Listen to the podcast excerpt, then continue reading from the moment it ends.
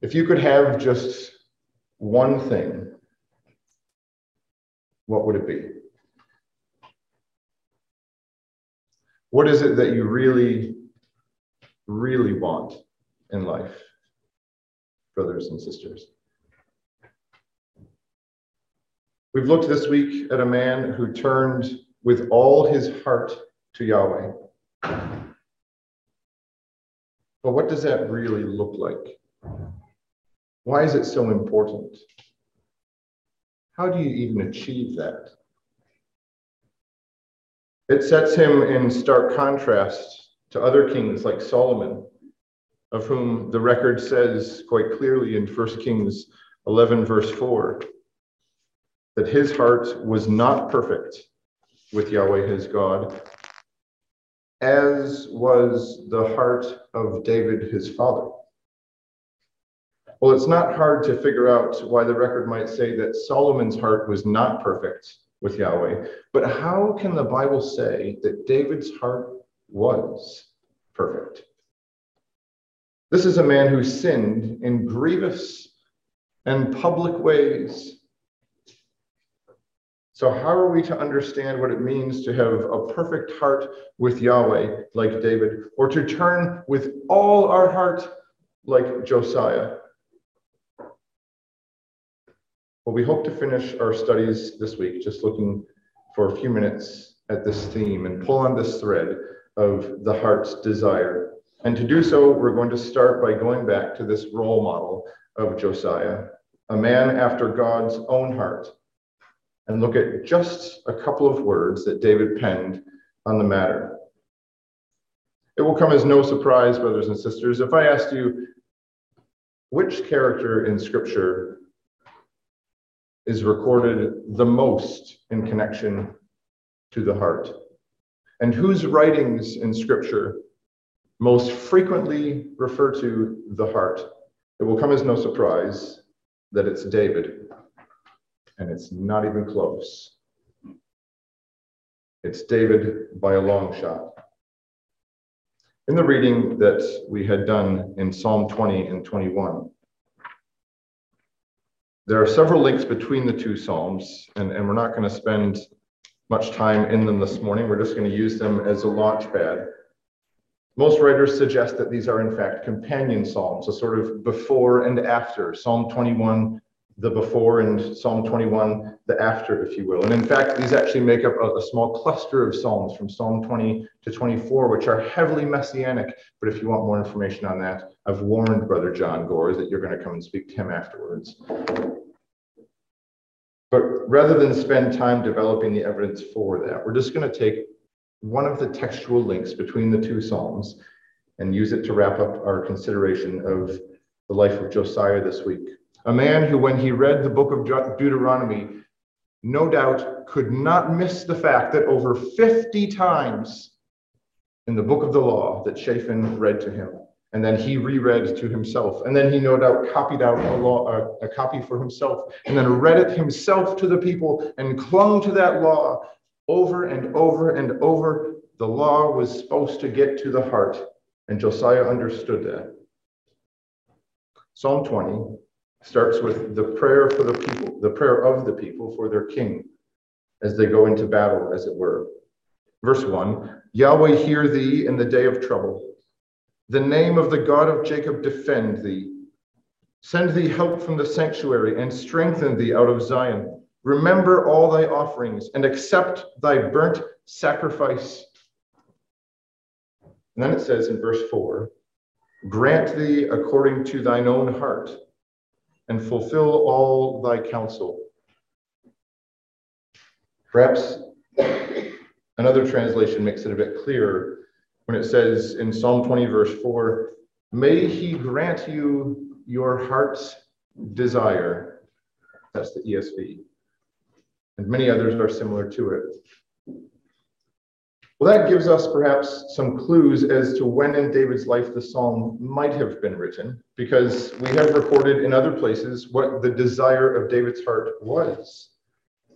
For example, if I say that there was one thing that David desired, perhaps your mind races off to Psalm 27, verse 4. where he says, There is only one thing that I desire. That one thing I'll seek after. That with singleness I will pursue to dwell in the house of Yahweh all the days of my life. Or the phrase from 2 Samuel 23, verse 5, that this is all my salvation and all my desire. What is, what is that in the context of, brothers and sisters? Because we see in Psalm 27 that David defines for us what his one desire is. It's to dwell in Yahweh's house.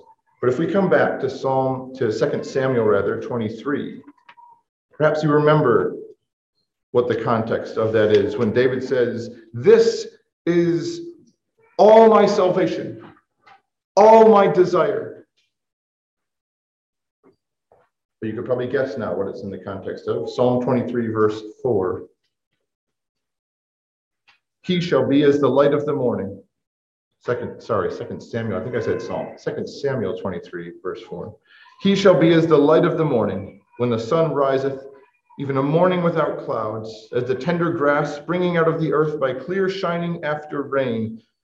Although my house was not so with God, yet he hath made me an everlasting covenant, ordered in all things and sure.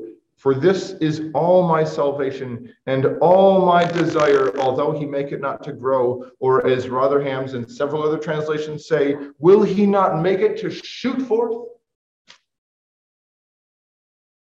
So David says this, contrasting what his own house had been with the everlasting covenant, 2 Samuel 7, that God had made with him concerning the house that Yahweh would establish forever by the hand of David. The desire of David's heart was that he would build a house for Yahweh and dwell there forever. That's what he says to the people in First Chronicles 28, verse 2. When he stands before them, an old man at the end of his life, he says, I had in my heart to build a house of rest for the ark of the covenant of Yahweh. And yet we know that he was barred from doing that. But it didn't stop him from making every preparation he could for Solomon to be successful in that. And he knew as well that really it looked forward to one greater than Solomon who would build a much more enduring house for God. But, brothers and sisters, you know, and I know from experience that when our heart desires something and someone says, You can't have it, we'll do everything else that we can except for that thing. And that was the spirit of David. So, with that little element of Psalm 20 in mind, his heart's desire, we come back to Psalm 21. And we look for the same idea. And we don't have to look far, do we, brothers and sisters? Because whereas Psalm 20 had the people praying, as it were, may God grant you the desire of your heart. In Psalm 21, we find the declaration made concerning the king in verse 2 that thou hast given him his heart's desire and has not withholden the request of his lips. Now, as tempting as it is, we won't get sidetracked this morning to try to fit the pieces in together in determining the timing of the psalm and, and how it could possibly be that God had given him his heart's desire if David had in fact been prevented from building the temple. There's a logical way to put the pieces together, but we'll leave that aside for now. And just consider the fact that David has told us himself this is all my salvation, all my desire to build up the house for God. Now, leaving David, we could trace this theme all through the Old Testament, all through the scriptures. You remember King Asa that we looked at briefly yesterday with Brother Kitson in Second Chronicles 15. Many years later, he made a covenant with God, and all the people entered into the covenant with him to seek Yahweh. And it says in Second Chronicles 15 that all Judah rejoiced at the oath, for they had sworn with all their heart and sought him with their whole desire, same words. And perhaps it starts to beg the question, brothers and sisters, if we take that at face value, does that mean that David's heart or in the heart of Asa and the people, that they really only ever wanted one thing in life, nothing else. There was only one desire in their heart. Well, that would be over, overly simplified, wouldn't it? Perhaps it would, it would seem like it's, you know, our flesh wants to say, well, that's overly idealistic. To think that one might only ever have one desire, because after all, it's, it's not wrong to have a natural desire for food and, and to desire, to desire friendship. Surely these people desired those things and it wasn't wrong. And it wasn't. We'll see that as we go along. But it would be difficult, wouldn't it, in one statement to capture what our heart's single desire should be, if we could even do such a thing. And if we could only have one, if we could capture in one statement what our heart's one desire was, I suspect, brothers and sisters, it might not be to build a house for God, if I'm honest. But it's worth pondering for a few minutes what that one statement would be when we're really honest with ourselves. Because then it's worth asking well, how does what I'm doing in my life fit into that? Does what I'm doing in my life fit into that? Am I really seeking what I'm claiming to be my heart's desire?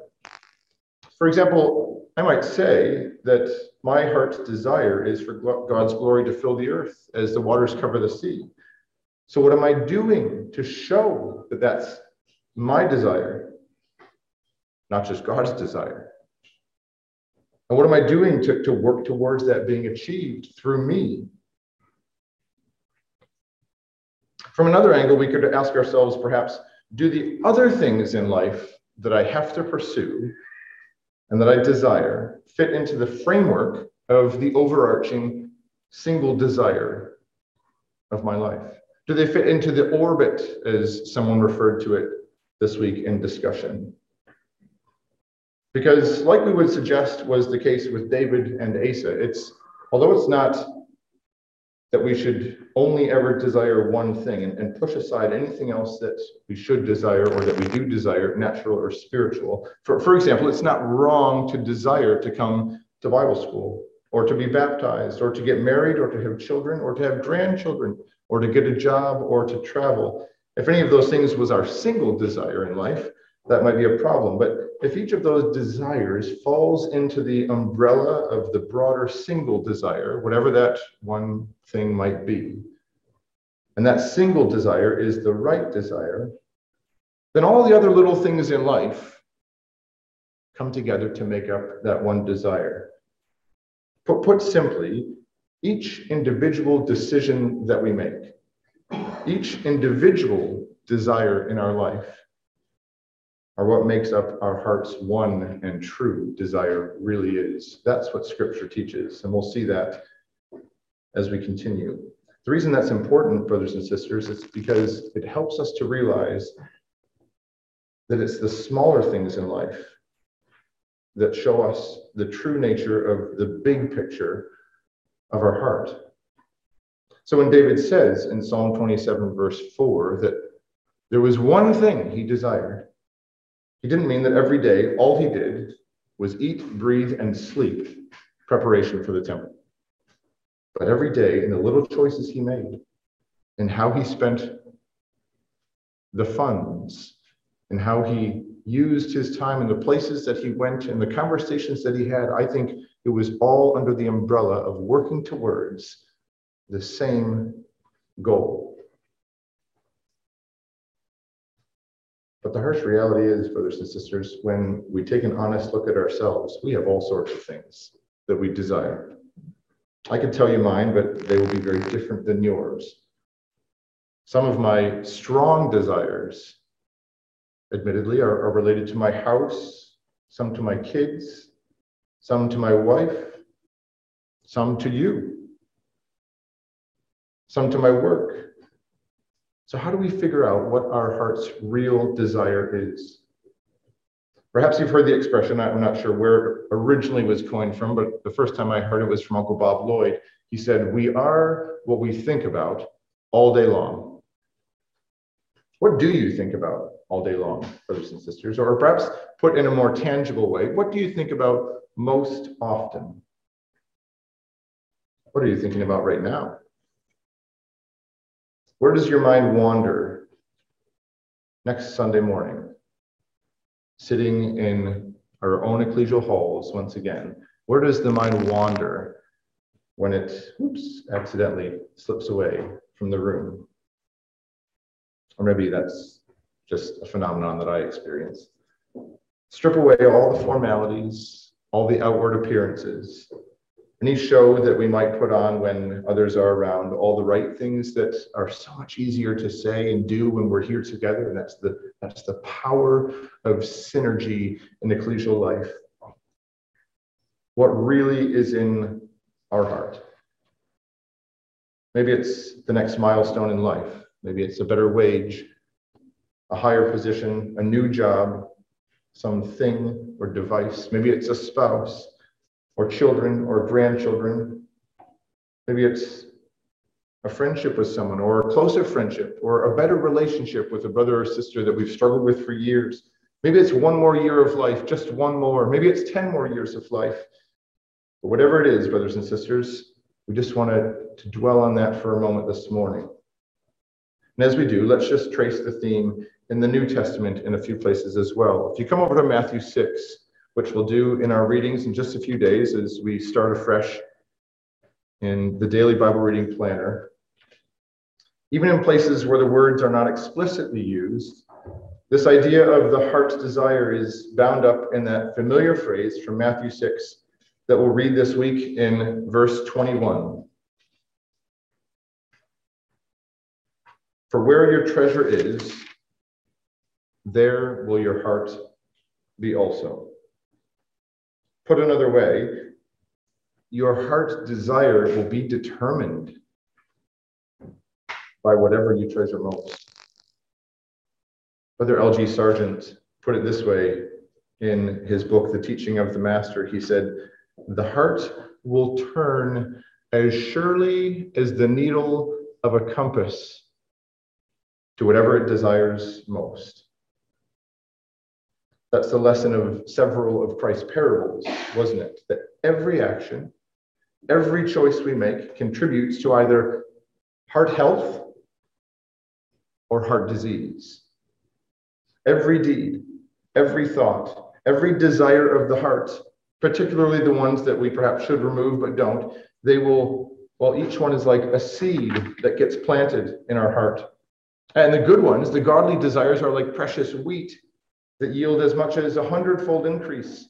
But the ungodly desires are like the toxic tares that need so little water to shoot up. No root system at all is required, and they're this giant, ugly looking thing that chokes out everything else and consumes the nutrients, blocks the sunlight, and stunts and chokes out the surrounding wheat. We plant seeds every day, brothers and sisters, and so do you. The way we speak to one another and to the children, whether our own or someone else's in the ecclesia, it plants a seed in our heart and it plants a seed in theirs. Whether we provide for someone in need or not, plants a seed. The way we drive our car on the road plants a seed. The way we talk about others plants a seed. The time we do or don't spend with God in prayer each day plants a seed. All these individual seeds will produce a crop. We can be sure. Whether we tend them or not, the scripture says our harvest will be based on the seeds we've sown. Well, where else does this thread of the heart's desire come up in the New Testament? Perhaps your mind has already gone to the Apostle Paul when he says, Brethren, my heart's desire and prayer to God for Israel is that they might be saved. Oh, would to God, brothers and sisters, that that was our heart's single desire for the salvation of our brothers and sisters. Paul had many desires in his heart. We'll see a few more of them in just a moment. But one of them, as it stood related to God's people, was for their salvation, that they would have the blindness lifted from their eyes and see the Messiah as he had the blindness lifted from his eyes to see his Messiah.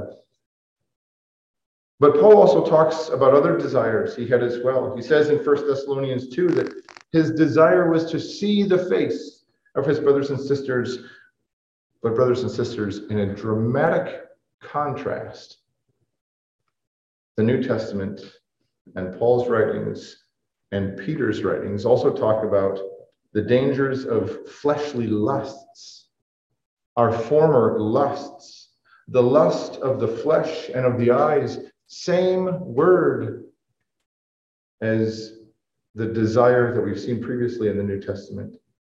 And in fact, it's used far more often to describe these fleshly lusts. Well, how do we make sense of that, brothers and sisters? But isn't that isn't that the reality of our experience? That try as we might, our fleshly desires are relentless. They never tire. They're never satisfied. The enmity never goes away. But that's the way God wants it, brothers and sisters. The enmity never should go away because when the enmity is gone, the battle has stopped being fought.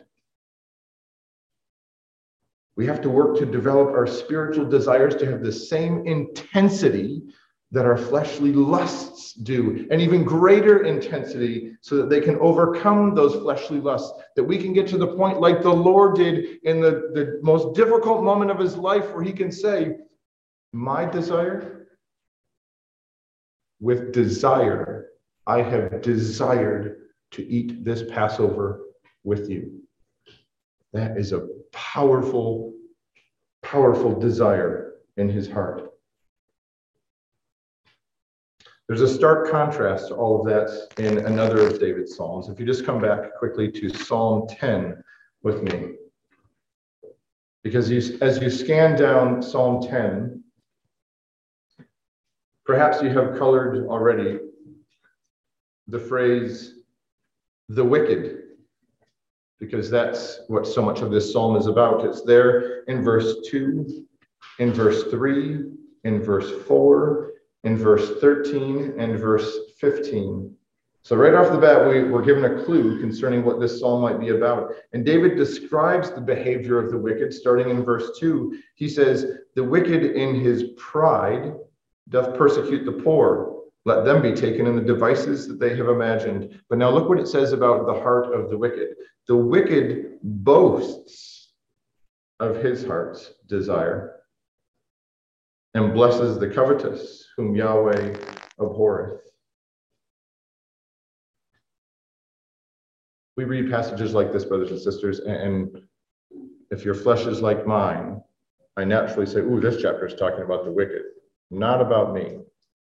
But how often do we accidentally boast of our heart's desire? What do we find ourselves talking about to others a lot? Perhaps, perhaps that is what our heart's desire is, or at least it's of more desire to our heart than other things, is myself.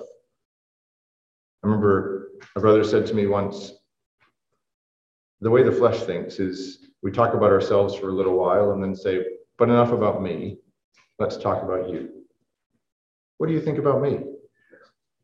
Because our flesh just is naturally inclined that way to, to talk and to think and to focus on self.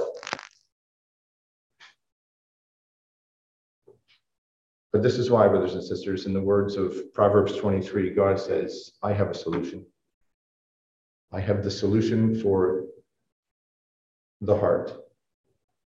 He's like a father who says to each of us, Give me your heart. Why does he ask for our heart?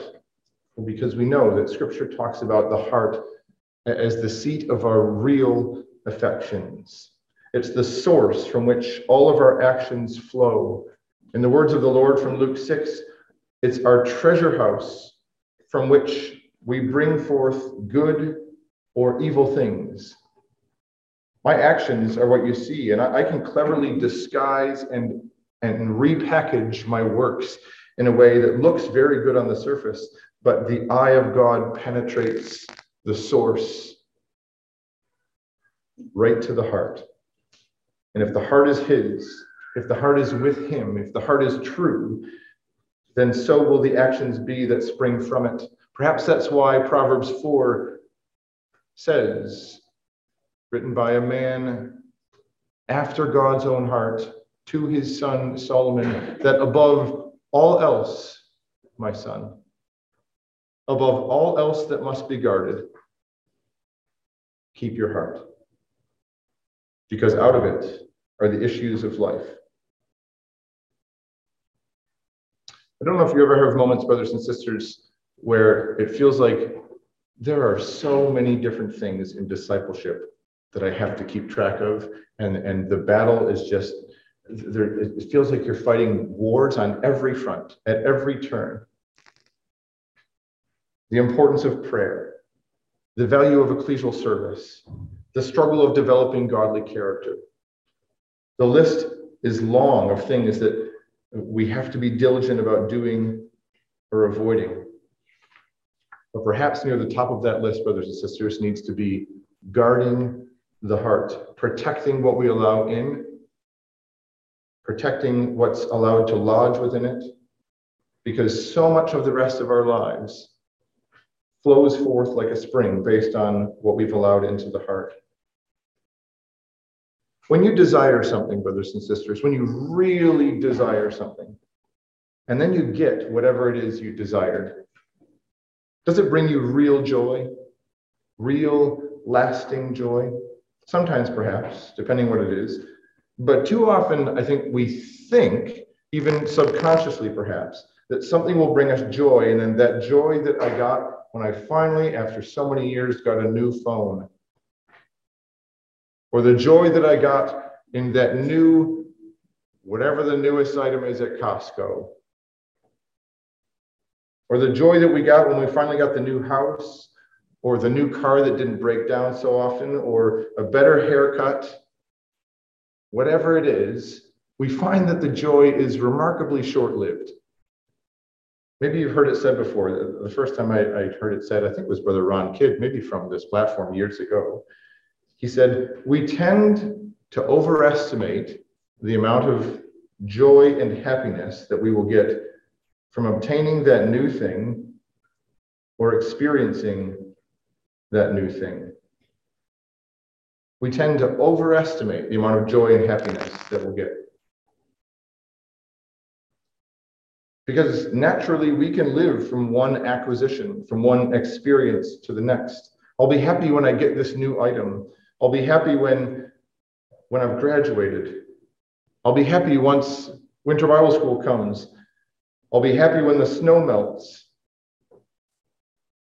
Now, desiring those things is not wrong, of course, but if, if they be, become characteristic of our heart's true and overarching desire, if we're living from thing to thing, or from event to event, or from adventure to adventure, then we're looking for joy in the wrong place, aren't we? And we're at risk of being like the thorny ground where Christ says it's the cares of this life, this, the deceitfulness of riches, and lusts, desires of other things have entered into our heart and will choke out the word.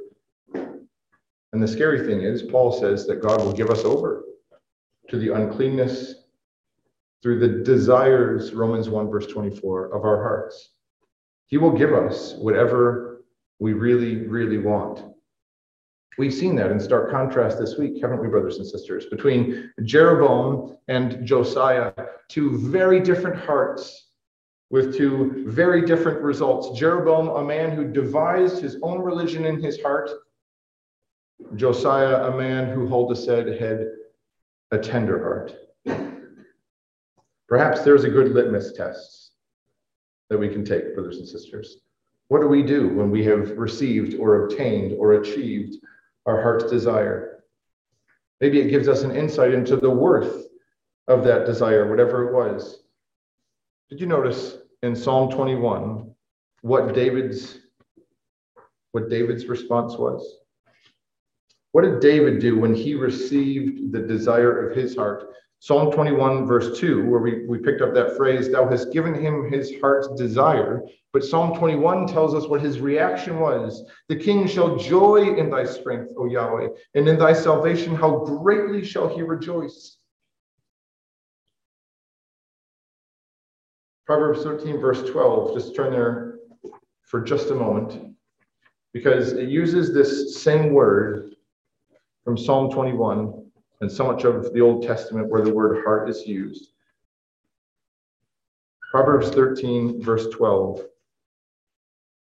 Hope deferred makes the heart sick, but when the desire comes, it is a tree of life. That's a good litmus test for the desires of our heart, brothers and sisters. When we do receive them or when we do achieve them, do they bring temporary and fleeting pleasure or are they like a tree of life? Because a tree of life is not a, a momentary, fleeting thing. You imagine this tree that has put down deep roots and it grows up for years and years, providing life, providing shade, this strong, healthy tree. Is that what our heart's desire is like for us? Does it do for us what it did for David? What do you really, really desire, brothers and sisters? What do you really want in this life? Or to borrow this idea from Psalm 20, what is your Psalm 20? And what will be your Psalm 21? If another brother and sister prayed, please give Brother Tim his heart's desire. Ooh, I wonder what that would be.